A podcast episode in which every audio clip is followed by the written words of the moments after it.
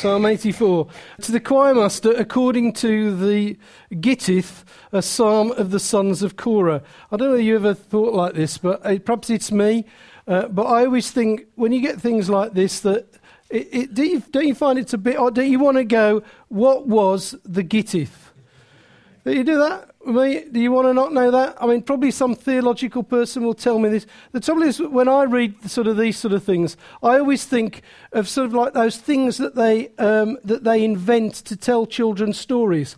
So, for those that have got children, I'd like you to read this in this way. The older ones, you will miss this completely, but it's good homework.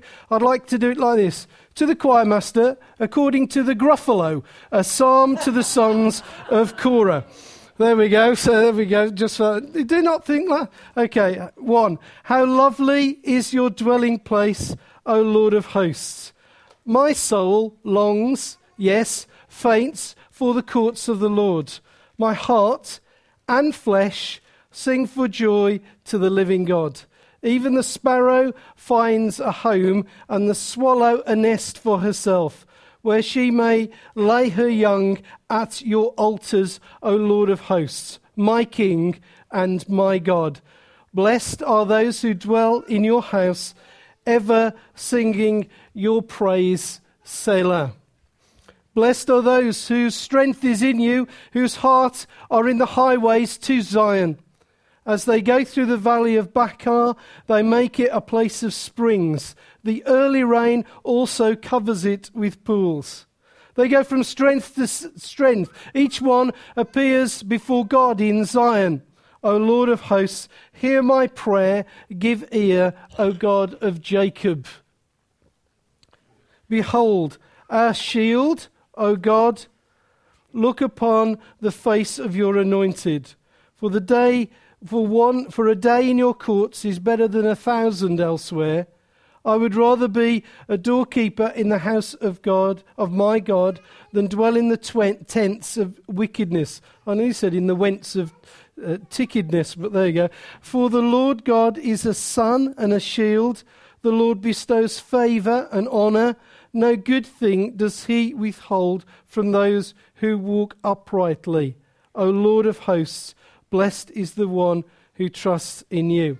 Uh, you don't have to turn to this, uh, but 1 Chronicles 26, just uh, some pieces from there. As for the divisions of the gatekeepers of the Korahites, verse 12, these divisions of gatekeepers corresponding to their chief men had duties just as their brothers did, ministering in the house of the Lord. Verse 17. On the east, there were six each day. On the north, four each day. On the south, four each day, as well as, the two, as two and two at the gatehouse. And for the colonnade on the west, there were four at the, at the road and two at the colonnade. These were the divisions of the gatekeepers among the Korahites, the sons of Merari, or whatever it is. I'm just going to leave one slide and then that's going to be it for today. So we'll just do, leave it like that. And there's a reason for, for, for doing that, apart from you might look at my physique behind you. Uh, the, the Korahites uh, were the, the caretakers, if you like, the, the stewards, the doorkeepers of the house of the Lord. And these guys, what they would do is that they would stand in the approach to the temple and the approaches to the temple, and they would serve the worshippers as they were coming into the house of the Lord. They were the ones that set it up. They were the ones that did the preparing. They were the ones, when everybody had gone, they were the ones that picked up the Mackie D packets that were left by the worshippers and put them in the bin. That's the sort of guys that these were. Now, I don't know whether you've noticed this a lot yet, but we've been talking about the As- Asaphrites a lot, the sons of Asaph. Now, they were the musicians and they were the glamorous ones in the temple. They were the, the guys like Tim Harmon that, that stand in front of you and have people flocking to adore him as he goes out for coffee because he owns a, a decent set of drums. Phil does not have that effect as he has drummed because you can see he only has a cheap set of electronic drums, so there's no comparison. So, so he wouldn't have been a son of Asaph. Now, these were musicians, they were in the temple, and, but they were different to the guys that we have talked about because the guys that we have talked about basically did the menial work in the temple. That was what they were up to. The sons of Asaph had the glamorous job, the sons of Korah had the, had the menial, basic, bog standard jobs to do. But I want you to notice this that even though their standard, their, their station, their calling was not very high, they did two things. They loved the house of God, and they loved singing about it. And what I would like to do this morning is I'd like to do a little bit of an experiment with you that I haven't done before. And that is that normally I try to construct some things with some headings, follow those headings, and follow them through. And today I don't want to do that because actually what I'd like to do is I'd like to behave like a son of Korah. Uh, so I've got less notes, and what I want to do is I want to just speak a little bit from the heart rather than this will not be as theologically um, brilliant as you've come to expect from Phil Harmon. But the reason is that you might look at this psalm and say, this is a really cons- cleverly constructive psalm. But actually, it is not.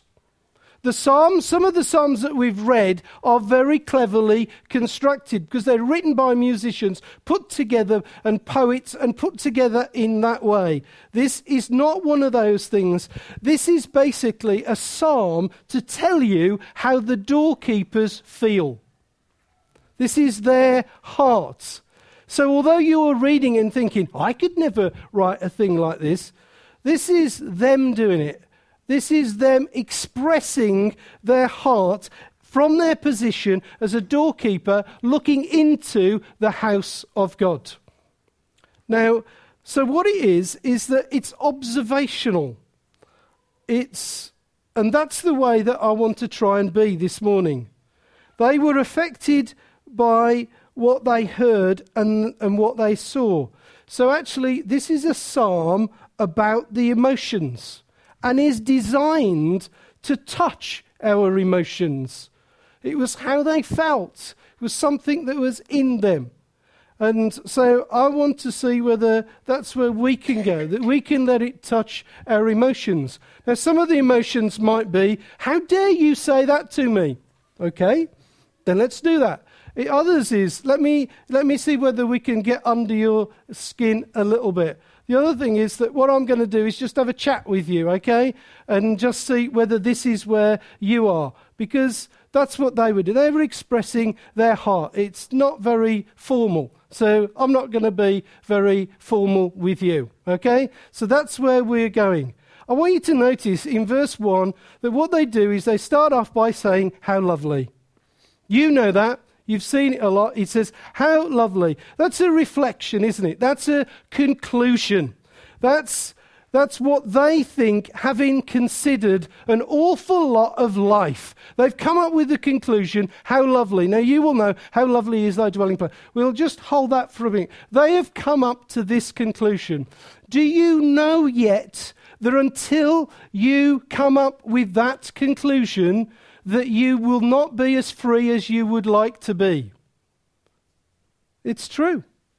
The reason that some of you struggle is just this that you have yet to come up with the conclusion how lovely. How lovely. How lovely is all this that surrounds God. Actually, the problem that you have is that what you say over here is that there are some lovely things over here. And God wants you to discover how lovely the things of Him are. And that is the thing that sets you free. And actually, some of you are all, some of you are thinking, well, actually, I think, and it's true. That's the conclusion they'd come to. These are the guys that had watched in the temple. They'd seen in the temple. They'd experienced it. They'd watched people going. They had watched people. They were people watchers. So they'd watched you and everybody else come in and out of the, the whatever, and they'd come up with this conclusion. How lovely. And I want you to know what will rescue you. I want you to know from me to you, it's free. How lovely will rescue you. When you think that other things are lovely and this is not, that is where your trouble will begin. Because you are torn and you can't serve two masters. And they have come to that conclusion. How lovely. Do you know how liberating that is once you get to that point? These, these guys were liberated in doorkeeper worship because they'd just come up to the, how lovely. And you know, they'd looked upon different people and they said, they haven't got it. They have got it. How lovely. I wonder, you know, is that some counsel that you'd like to give to somebody? How lovely. But they also said this How lovely is your dwelling place? How lovely is your tabernacle? Um, this is not, I, I love the pillars. The pillars are wonderful. Let's hug the pillars. This is, I love the tiles. Don't look, the, the tile. This isn't a civil engineering feat that they're looking at here. They're not sort of thinking, no, love the marble floor. Let's stroke the marble. Love the ornate tiles. You ever watched Time Team? When they dig it up and they go, love the tesserae. And you pick it up. No, this was not anything of this at all. This is, this is uh, to do with the people of God. I, I love it here, is what they're saying. I love it here. I love to be here. It's that sort of thing. I've discovered this. How lovely it is to be here. It's, and they, that's what they're doing. They're just sort of saying, I love being here. Do you know? It's true to say that, again, uh, you know, that you have to come to this place. You have to say this and, and until you do, you, it won't help you at all. You have to go, I miss being here. I miss being amongst you. I miss being here. I mean, you know, and you have to, that has to become, if we, if we want the church to grow, if we want the presence of God to be with us, if we want those gifts that, from the people, if we want to see those restoration things that, that Chris was bringing about, if we want to see all of those different things, you have to have in your heart, how lovely is your dwelling place? You have to say, I, I've come to love being in church with these people. You know, what, what gets me up at 7.30 to sort of go and drive over to Deeside? Because I, I want to be there with those people. What about the prayer meeting? Oh, the prayer meeting. The prayer meeting is such a seven o'clock. You know, why is it seven o'clock? Because actually, if you did it at seven thirty, I might just manage to get that program in, all that sort of stuff. And actually, some of you, and I'll say this bluntly because I said it was about emotions. You've never been, and I want to say to you this: you are missing out. Absolutely missing. You missed a blinder last Sunday, and you have no excuse at all because actually, in here, yeah, you haven't got it in your blood that you want to say, I want to be with these people. That I, I'm a part of them. I'm joined with them. These are my family. It's not, it's not about, I, I, Catherine Finch Centre, nice building. No, not nice building. How lovely is your dwelling place where the people of God are? That's what you've got to get. And if you want that, if you, you know, it's no good you saying, Lord, bring revival to Wrexham. And then actually, what you do is just turn up to an occasional thing on a Sunday. It doesn't work like that. Revival starts in us and with the people of God. We, we experience it together. You know, and that's what the psalm is. I love it. And do you think of this. This was the doorkeeper. What did the doorkeeper? You know, pleased to meet you. Bombay, pleased to meet you. This was the doorkeeper saying, I love these people. Can you imagine him watching the flocks as they were coming through and going, I love these people. I love them. We've got to get through the whole psalm. But more than that, he says, I love the I love how lovely is your dwelling place, O Lord of hosts. He's actually praying it to God. He's actually looking around at the people and thanking God for those people. Oh, Lord of hosts, I so appreciate Martin Thompson. No, thank you. See, only one other person did Martin. But that's the sort of thing, isn't it? This is it. He, it is. It is in effect a prayer. It is a. Do you know you can pray through the address list, and you can. The good thing that you can do is not pray just for the needs of these people that are meeting with you this morning. How about you thanking God for them? Thanking God for their salvation, thanking God for all the things that they've gone through, that they've, you know, uh, amazingly around you. Have you ever just, you know, sometimes we do this, thing, and you, you, can, you can feel people just freeze because we say, please turn round and just thank God for the person. And you feel people just, no. I do not want to pray. What is it? Oh, God, I, you know, I just want to say this. I've lo- I love foundations. I just love, I've loved our foundations from the day that I've, why do I do? Because I can see God knitting my heart with some other people. And they, and they just go, they think it's bad because they think they've, they've been called to the pastor's house. They've got to go, and they've got to, and the funny thing is, the, the first ones, they behave. By the last ones, they sin badly. And, and I, just, I just look at it and I watch them open up. And they say, the midway through, they go, Oh, I'm terribly sorry I said that. And I just, I just, and I, and I go, God's at work. God's at work. And I just love it. I love being there because it gives me an opportunity to, to spend time with some people that are just coming into the church again. And I just think, I, I've grown. And I have to say this, guys, I have come to love you and appreciate you and see that it's God's gift. And if you've not joined the church, then here, this is a plug. Do it. Just do it. You know, don't argue theologically and practically. Just do it. God joins hearts. And, and it's, a, and it's a prayer thing. It's what it is. Oh, Lord, I want to thank you for Rupert Leslie. It's extraordinary. I just want to say this to you. It might, when, when I met these guys, I, boy.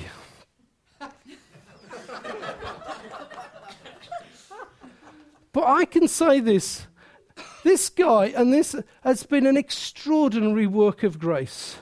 And when God joined us, our hearts, in a little place in Rugeley, we popped over to, to, to Coventry to see you. I did not know what God would do in your heart. And this week, you sat in my, my front room telling me about what God was doing for you and your wife in the future. And I absolutely wet myself in delight. because I thought, I've had the privilege of sharing and arm sharing my life with you. That is an extraordinary privilege. It isn't just, oh, I've got a mate. No, I haven't. I've got a kingdom mate with God at work in their lives. It is mad. And it applies to right across this board. How lovely, how lovely is your dwelling place, oh Lord of hosts. Is that your prayer?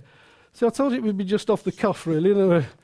See, you know, and then, they, then it does something strange. It's sort of the psalm. We just tell me to stop at a certain point, Phil. Just do it. That's enough. And, and the psalm gets under there. I don't know whether, you know, the, the idea of scripture, the idea of the presence of God, is not so that you can make a conscious effort on life, is that so God gets in your very being. That's, what, that's why Jesus describes you as being in Christ. It gets in your very being. It sort of tickles the toes and gets to the thing. It's not sort of, you know, I, I'm in Christ. I can understand that theology. No, I am in Christ. It gets underneath there. That's the idea. The idea is that Jesus gets to you. You are in Christ. And the psalmist sort of experiences, doesn't he? Verse 2, look at that. He just says, My, my soul longs, and he goes, Yes, faints for the courts of God. My heart and my flesh sing for joy to the living God. Look at the language here. Ask yourself, is this your language? Is this how you would describe yourself in regard to your relationship with God and how you meet with people? How you meet with people. Look at this longs. Is there a longing? Faints. Faints. flesh singing for joy. I don't know whether you've thought about this. It's almost as if the courts and the temple are a person and the doorkeeper is actually a passionate lover. Now, I'm all right because my daughter's out.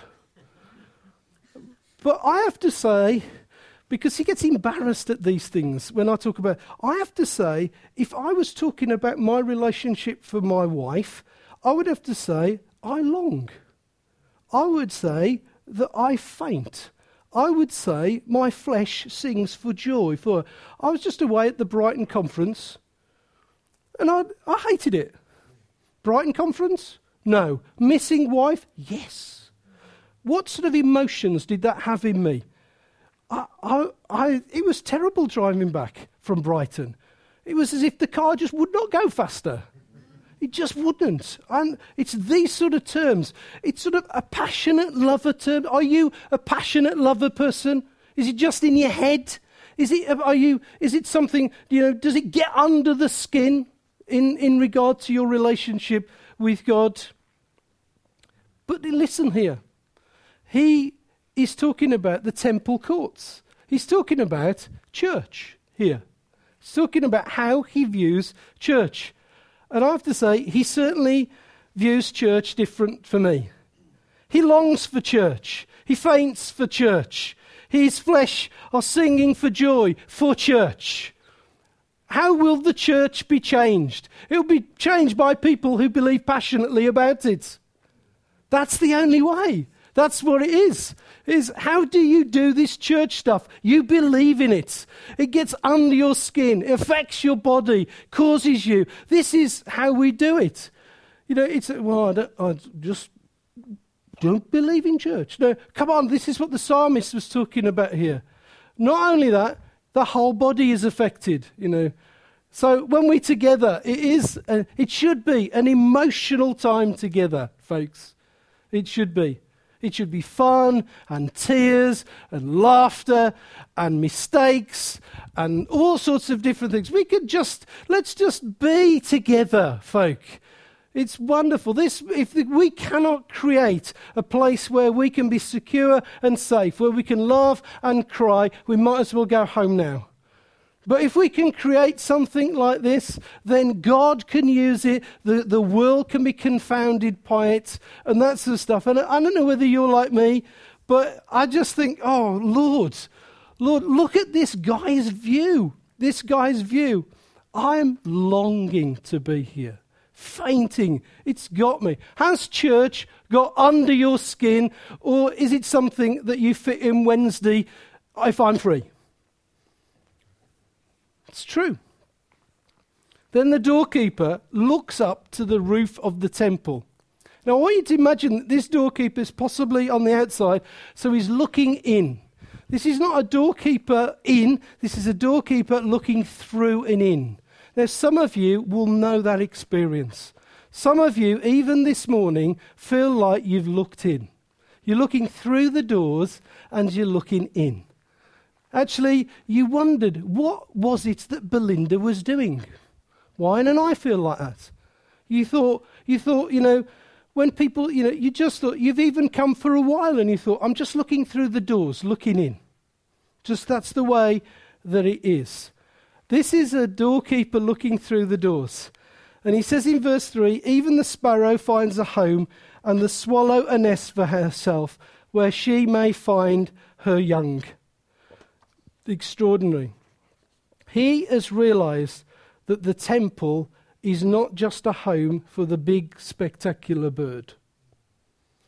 But the average commonplace bird is very welcome. He looks up and he thinks, there's sparrows up there.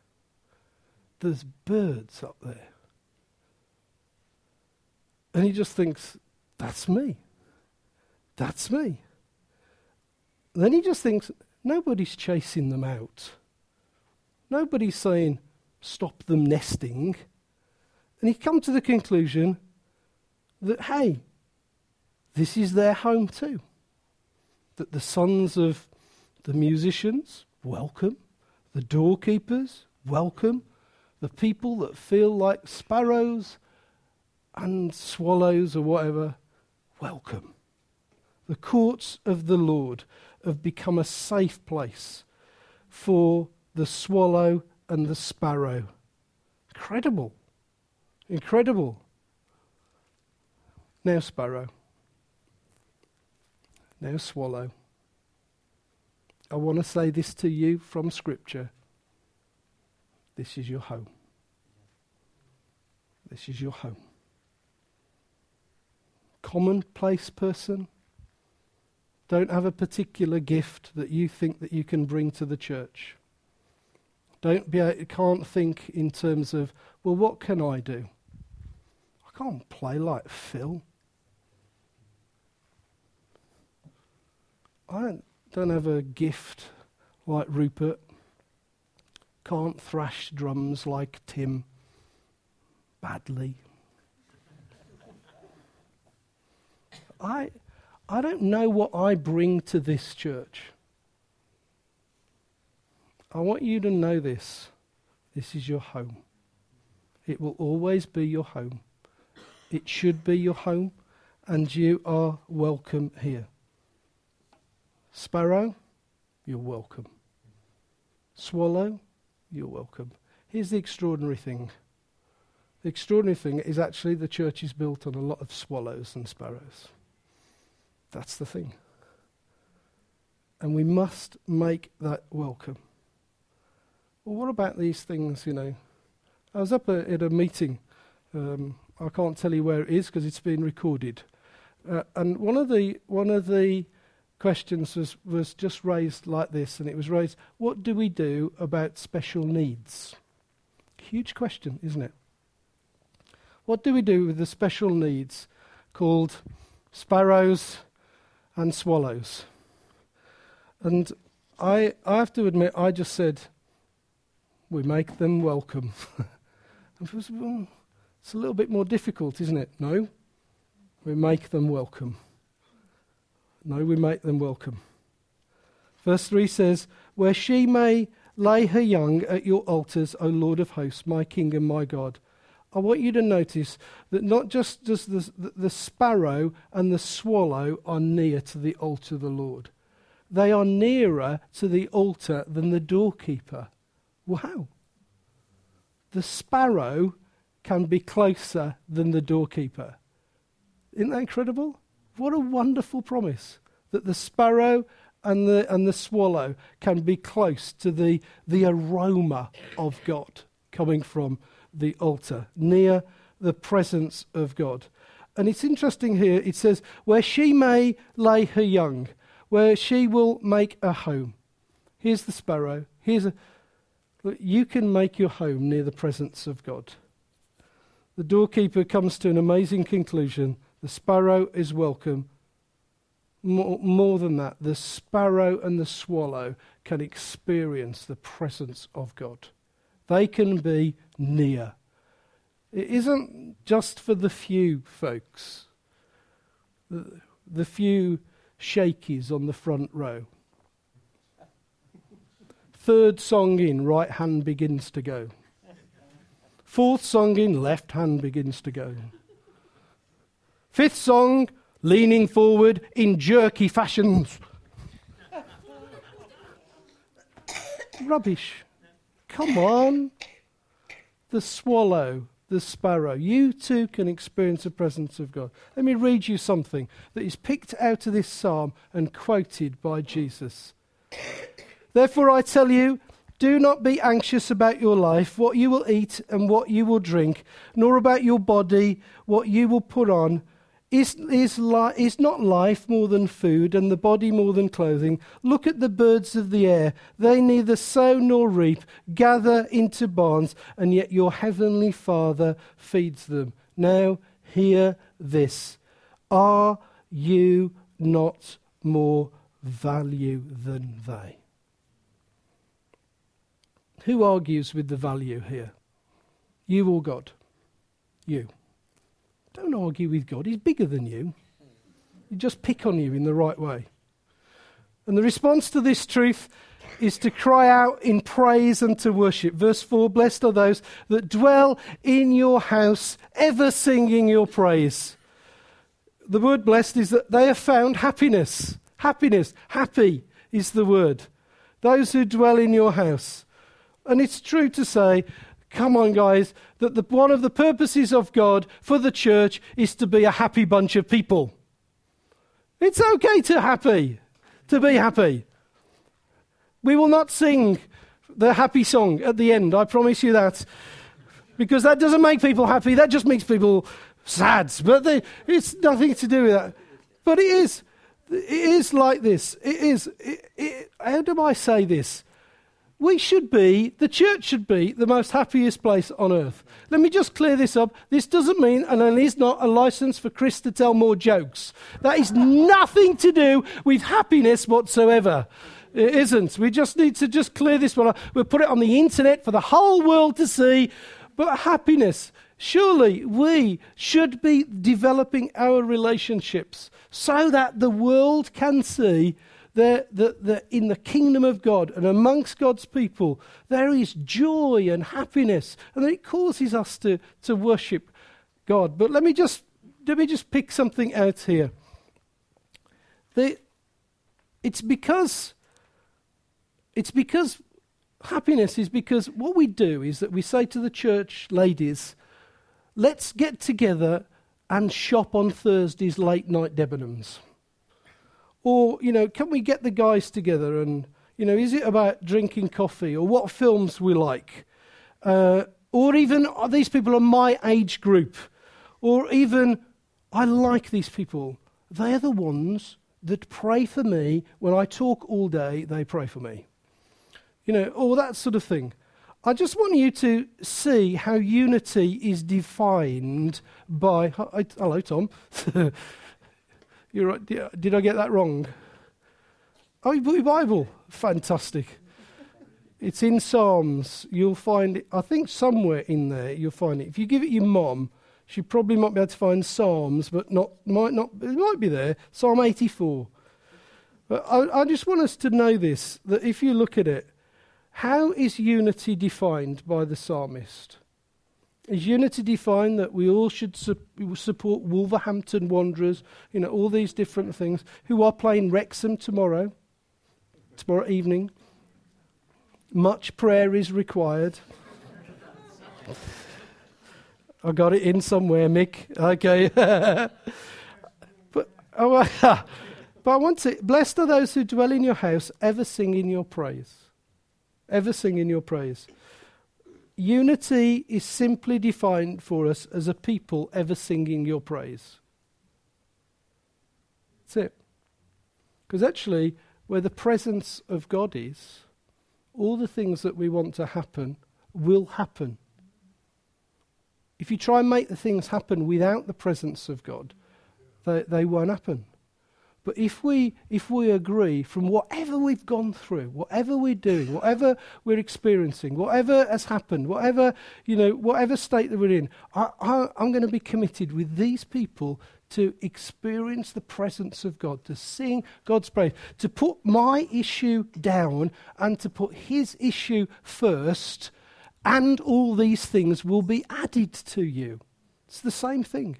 Unity is defined not by the things that we do together, but by our worship of Him together. To be in the temple with the, the people of God. Verse 5 Blessed are those whose strength is in you, whose hearts are in the highways to Zion.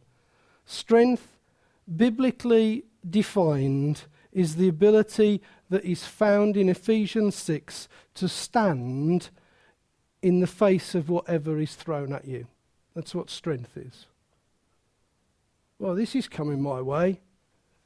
I still manage to. I still, you can tell where biblical strength is not there because when it's thrown your way, you go for a lie down. I'm not saying you should, you know, I'm just saying that that does happen. But, you know, it's, it's sort of like a spiritual thing. No, I, you know, I know this, I, I, and this. I'm going to pull all the resources from so that I can stand.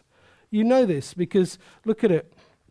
It says on the highway, on the, on the way to Zion. So these are things that are not in the temple, they're out of the temple. They're out of the temple experiences. If you remember in Ephesians chapter 6, it says, Put on the whole armour of God that you may be able to what? Stand. That you may be able to stand. That's strength in what? The schemes of the devil. Strength. That's strength on the highway. Therefore, take up the whole armour of God, that you may be able to withstand the evil day, having done all to stand firm. Biblical strength defined again. Stand, therefore. That's a bit more simple. But I want you to know where strength is found. Because is my strength found in Phil Harmon's magnificent love for me? No. And neither is Phil's strength found in my magnificent love for him. Why? Is because in this world I will still sin against him and he will sin against me. That's the truth. So I can't, uh, you know, uh, it's only when our, we're in heaven together that we will have perfect love between us. Now, the blessing comes from, our strength comes from you. From you. Meaning, don't leave the Lord in the temple. Take the Lord on the highway. There are too many temple Christians. And actually, we weren't designed to be temple Christians. We were designed to be highway Christians. That's how we were. We're people of the highway, not of the. T- this is the bonus. This should be the icing on the cake. We, we, we are we're, we're highway. Now, I want to help you to see how you experience strength and God on the highway. Verse 6 says this As they go through the valley of Baca, they make, make it a place of springs. The early rain also covers it with pools. Now, I want you to picture this. The Bible description of valley is always a vulnerable place. How many of you know a vulnerable place? Hands shoot up, uh, you know. Uh, but I want you to know this that in your vulnerable place, the scripture says that He is both there and you can receive both blessing and strength in it. That God isn't the God of the temple, He's the God of the temple and the highway, and He wants to. But I want you to notice how you change the highway. Because there's no doubt when you look at Ephesians 6 that the highway is pretty bad. Highways, not good. Valleys, not good. It's just true, isn't it? What it says this is that as they go through the valley of Baca, they make it a place of springs. They change the geography of the valley. God doesn't change the geography of the valley, you change the geography of the valley. We're not saying that the valley is, is not bad. The valley is bad. We're not saying that you're not vulnerable. No, you are vulnerable. We're not even saying steep size and very hostile. No, all of those things. What it says is this that you change the geography of the valley. And until you get that in your heart, the, the valleys will always be the rotten places. The rotten places. Look how, they ch- how you change the geography of the place. Take time to make sure that I create a, a place of springs. Look, as they go through the valley of Baca, they make it a place of springs. They make it. The person that's walking through the valley, the vulnerable person, makes it a place of springs. I will, knowing that I've done this, make sure that I am being fed, watered, and, and in the presence of God more than than I am normally. I will make it a place of springs. Now, I want you to hear this because here's the water for you. It is really interesting that the way that you react in a valley and the way that you react as a vulnerable person is not just to do with you. It, you think it is, don't you? I am going through my personal valley. This is it.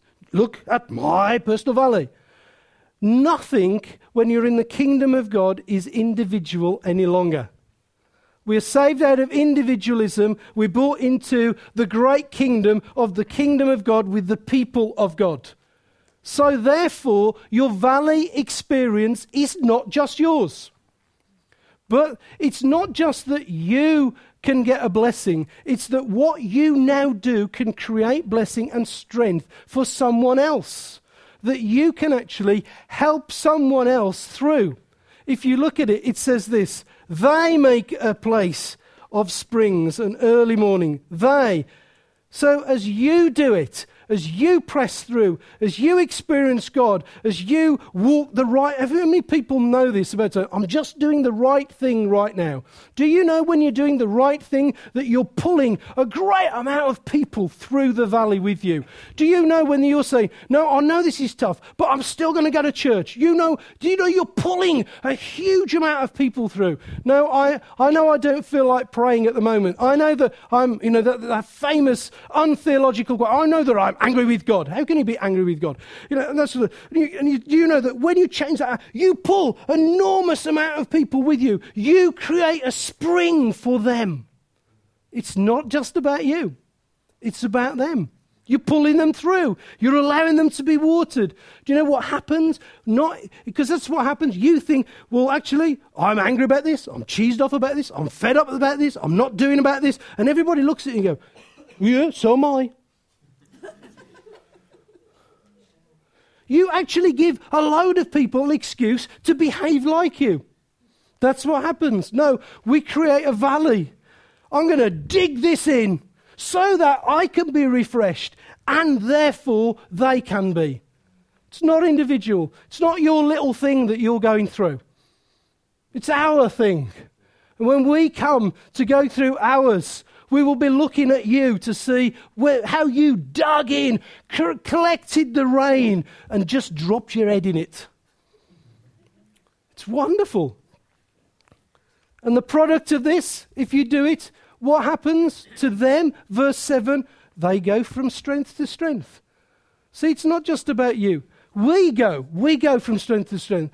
They, you, are, you manage to do it, and you help. You're helping people. What, what better thing to do? The journey through vulnerability, rather than being wearying, changes both you. And it changes them because it says that each one appears before Zion. Do you know that? Do you know that? Well, I'm stuck in the valley. Get it in your head. Because it's a valley doesn't mean that God's not there. As you, as you do these things, as you dig in, as you press through, as you experience the presence of God, no, God, as they appear, you will appear before Zion. Isn't it wonderful what Jesus experiences those times? When he says, This is my son, in whom I am well pleased. There's lots of things like that. You know, and you think, well, why am I not hearing from God? I have to say, it's because you're not doing what God asked you to do right now. Do what God has asked you to do, and you will appear before Zion. Wow. You will get through this to Zion. Verse 8. At the same time as pressing through their vulnerability, there is an intentional prayer life. Wow. Verse 8. O Lord, O God of hosts, hear my prayer. Give, give ear, O God of Jacob. We won't finish this, but I'll just get a little bit further. I want you to know this. We cannot get through life without this thing called prayer. You can't. I'll start as an individual, we'll work our way up. Individually, you should be praying. Why should you be praying? Because you can't get through without it. It's just a simple fact. There should be times in your day when you are telling, worshipping the Lord and telling the Lord all about you and Him. You're telling Him about Him, who is, He's like, uh, and you. And, and, the trouble is that probably you think, well, yeah, bare minimum, it should be. I want to ask you, you know, is this, is this you? Oh Lord, oh God, hear my prayer. You know, when was the last time that the Lord heard your prayer? When was the last time that you had in your, is your diary marked in with the Lord? Is it there? Not with the pastor, with the cell group leader, but with the Lord. With the Lord. Where's your with the Lord time? How about your family? if you're married or we've got children, they're still at home. You know, where, where's your with the Lord's time together? Where are you worshipping, reading the word? You think you can get through, don't you, without it? No, don't be fooled. Don't be fooled. We're on the way through the valley here. We're on the highway here. We're not in the temple here. It's not temple prayers. Do you know what temple prayers for? They all impress Steve. It's what temple prayers can do. They can be the, they're the eloquent ones, you know, the ones that sort of, you know, that sort of stuff. Jesus told us about that, didn't he? he told us that with the Pharisees. The temple prayers can just impress. So, no, this is you alone with your God. I can't do anything about that because I don't have enough words of knowledge except those. Know. But, but you see, it's that. Are you family? You know, what, cell group, come on. Are you, are you praying together? Families, are you praying? Singles, are you praying? Church, what is the prayer meeting about? It is about coming together because we know that we cannot do this without God. At this point, see, know, what you do is you look at your shoes because you, you want Nigel to change the subject. But I just wanted to uh, say this to you. You, you want me to give an answer.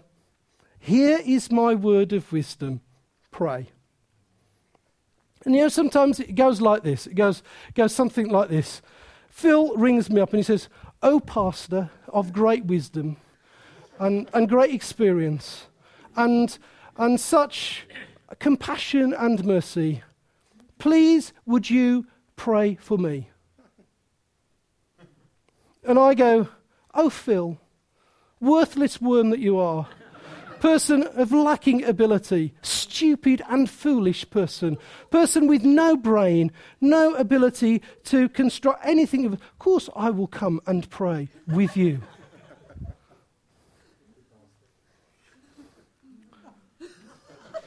Do you know what the Bible says about your prayer?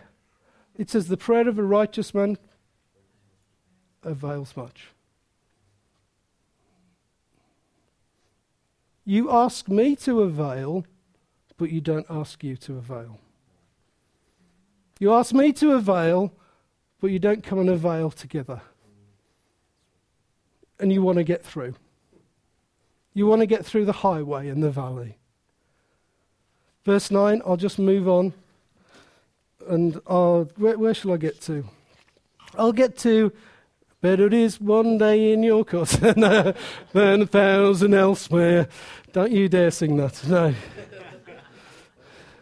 I just, I just, I just want to just show you something. What I want to show you is I want to take you back to the doorkeeper, the sparrow, and I want to show you something, because I just want to convince you how God can use you. In verse nine, uh, we have the most theological and deep verse in all the things. Now, most of you like, How lovely is thy dwelling place? But actually, the most profound verse is verse 9. Verse 9 says this Behold our shield, O God, look on our face of your anointed. Now, what I would like to do is that for the first time at this point, I'd like to use my notes. So I'm just going to read them to you with meaning. So I want you to bear with me because what has just happened is very profound. And I believe the very profound thing can also be with you. When you press through, when you press through as a praying people and as a praying family, you get to not only hear from God, but deliver what God is saying. Wow. God, you open yourself up for God. God speaks to you, and you speak from Him. How do I know that? Let's try and put this in a theological thing. God is addressed as Yahweh, the God of Israel. Behold our shield, O God. That God is called to behold our shield, not the round, square, rectangle thing that goes with the sword. Just hold that. The doorkeeper then asks to look upon the face, the favour of what? The anointed one. Look again. Who this person is speaking about. Who is our shield? Who is the anointed one? Well, the shield is Jesus. He is our shield. He's the, the giver and the protector of our salvation. He is our shield. He, on one sense, is the anointing one. We're in Him. And because we're in Him, we can look upon God's face. Behold, our shield, Jesus. Now, because of Him, look upon the face of your anointed one. That's outstanding. This is, this is a person going through the valley. This is the doorkeeper. This is the sparrow thing. This is the this is the, this is the swallow thing. Um, and what do they do? They realize who they are. They prophesy about Jesus. And they say, I have found favor. You can look upon this anointed face because of my shield. An incredible thing. What wonders to come out of the doorkeeper. Now, hear this, doorkeepers, sparrows. There's some wonders yet to come. Jesus not only wants you to know who you are in Him to strengthen you, God wants you, wants to use you and speak prophetically through you to a people and a nation. This psalm would hold nations together. The Messiah is coming.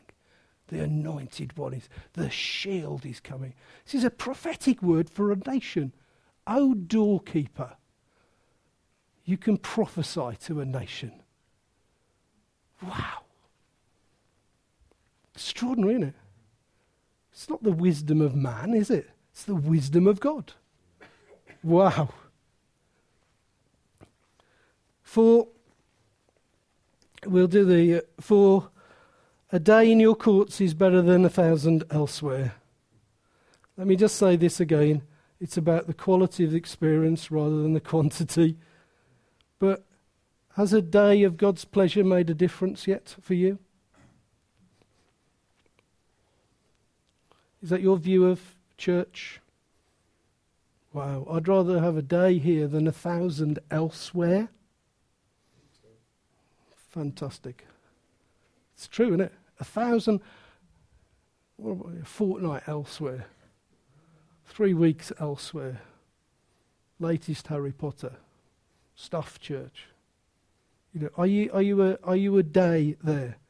I'm just going to finish on this. I want to finish, if I can, on a serious note. And then I'd like us to pray together for the folk in Oslo. Because we should have got to the end, but I want to just say this. Because the, the, what happens is that the, the psalmist changes a slight track. And he said, I'd rather be a doorkeeper in the house of God than dwell in the tents of the wickedness. And there are two things here. One is that the doorkeeper sort of misses the action a bit, doesn't it? I don't know when you, know when you the doorkeeper sort of misses the action. The action goes on beyond, according to them. But he has come to the conclusion this that actually even the doorkeepers can experience enough, enough to be able to live on. That the doorkeeper's experience can be so powerful, so profound, so deep, so wonderful that it is enough. And you need to know that. And you know that because this is one of those sort of things where, you know, where we see Moses and, you know, the, the glory of God.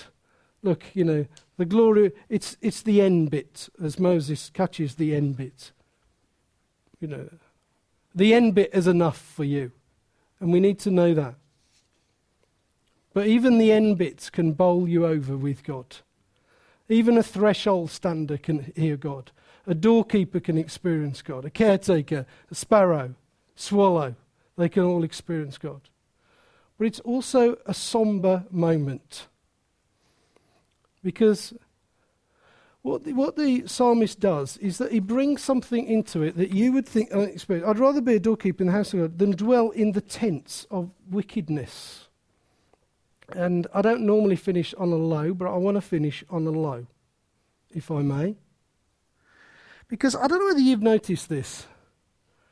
That what he's saying is the doorkeeper is also saying, I'd rather be on the edge than actually in wickedness. And it's stark, isn't it? Because I don't know whether you've noticed this, that, you know, wickedness is not something that we now talk about. In fact, I noticed that when Camilla was talking about um, what's it and what's it getting married, that she described it as wicked. It's, it's, it's the, the phraseology has changed. Let me say this to you. I, I, I feel that we have downgraded sin in the church and in that actually, you know, sin has become a problem. I'm just having a problem here. No, you're sinning. You know, I'm just having a difficulty. No, you're sinning. And, and I think sometimes that the way that it works is this. If you look at this verse, it says this I'd rather be a doorkeeper than dwell in the tents of wickedness. How does this work? It works in the choice of where you live. That actually, some of you here have made a choice that actually I want to live there rather than here in Gateway Church Wrexham. Or in, in any other church. You've made a choice. I'd rather dwell somewhere else. That's the first thing, because sin begins in the mind. It's always a thought action before it's an action. So and you've made a thing. I want to live, I want to live here now. That's your first mistake. The second is what we now call it. I think we have to name it as the church. We do have to name it. We sort of excuse sin, don't we? We sort of, you know, well, you know, I have some friends that are, are there. We sort of say, you know, I, I'm just struggling with the world a little bit. That sort of thing. It's even been described as, you know, uh, with the, the youth, we describe know, that you don't understand the, the peer pressure that they're in. I'd like to just uh, put a, a thing to, to, in regard to the church. I'd like to say this Church, can we just state it as it is? Sin is wickedness. And if you're into sin, you're being wicked. And the only answer to that is it's not that you should receive counseling, it's that you should repent. Because you can't have faith unless you repent. That's the way that Jesus repent and have faith. And if you think that you know we we get because what happens is that people sort of you sort of you're trying to pull them out of it. No, it doesn't pull them out of it. You repent, and we need to say that you know we the church needs to preach sin and wickedness. but I want you to know this that actually the reason for that is that God wants a glorious bride, and He wants a holy bride. He wants a bride that represents Him and not the world in which you live and I live. He wants to reflect all His glory and not our glory. He wants to reflect not the X factor, but Him Himself. And, you know, I, I'm just sometimes a little bit cheesed off that we don't see ourselves as the bride of Christ.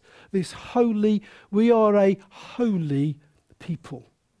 And to be a holy people, we have to then say sin is wicked. You say, oh, well, you know, it's a bit harsh on them. Okay. Don't blame me. Blame the psalmist. And he but a doorkeeper. I'll finish just with this, verse 11. For the Lord is a sun and a shield, for the Lord bestows favour and honour. No good thing does he withhold from those who what, what walk uprightly. So if you if you are toying with sin and you are uncomfortable right now, tough, be tough, squirm if you must, but know this no good thing will he withhold from those who walk uprightly. Walk uprightly, and no good thing will he withhold. We'll finish there and we'll leave it there because I didn't get on to rest and all that sort of stuff. Um, I'd like to ask you in a minute to stand and just pray together for a brief moment. Do you think you can do that? if you can't, you've disobeyed the sermon. Okay? I'd, I'd like to, to just pray in groups for Oslo, um, the nation and the, and the people before we go. Um, I know that it is a nation that um, is, uh, is a very secular nation and so is very different to us. But because it's a secular nation does not mean that they don't need God right now. And the situation really is that there is an immense amount of comfort that needs to come to those who mourn. It just does. And, and only spiritual comfort will do it. It's the only satisfaction that you can get. We need to comfort those who mourn. The, the leaders of the nation need a huge amount of wisdom right now. Need to know how to cope with the two things, how to even cope with Monday morning, because their legal system means that this young man can stand up in a court and basically say what he wants. That's going to be humiliating and both dangerous, isn't it? He's going to let you know what he thinks. We wouldn't do that here, but they do it there in their legal system. Their wisdom, right from their solicitors and barristers, and uh, uh they really need wisdom. It's sort of almost saying, well, we'll just give this person a platform to say, whoa, it's deep. We, so there is real wisdom in leadership. There is a real need uh, to, to break fear in the nation. You know, this thing, I don't know whether you've seen this, is this one man or is there others? Did you know, will it happen tomorrow? You know, all that sort of stuff coming through now, swelling, swelling through. You know, do, do we go on holiday? Do we not? You know, the, do we let our children go out? Do we go in public places? All that sort of stuff. Uh, perfect love casts out all fear. We need to also pray for the Norwegian Christians. There are churches uh, in Norway uh, and those churches are, um, are, are small, but they are there. And they just need to know God's grace with them, and they need to know how to get alongside that, alongside. But also, we need God to rise in the nation. It is a secular nation. Uh, very small percentages go to go to church and worship God. Uh, if anything, they've got a, a, um, a Catholic background, uh, but um, that we need God to rise. Uh, and uh, so, uh, you know, that God would use this as an opportunity for people to find Him. So there's, there's the things comfort for those who mourn, wisdom for leaders, a breaking of fear, Norwegian Christians, and God to arise. Would you like to find yourself into just small groups and just pray uh, for that before we have coffee?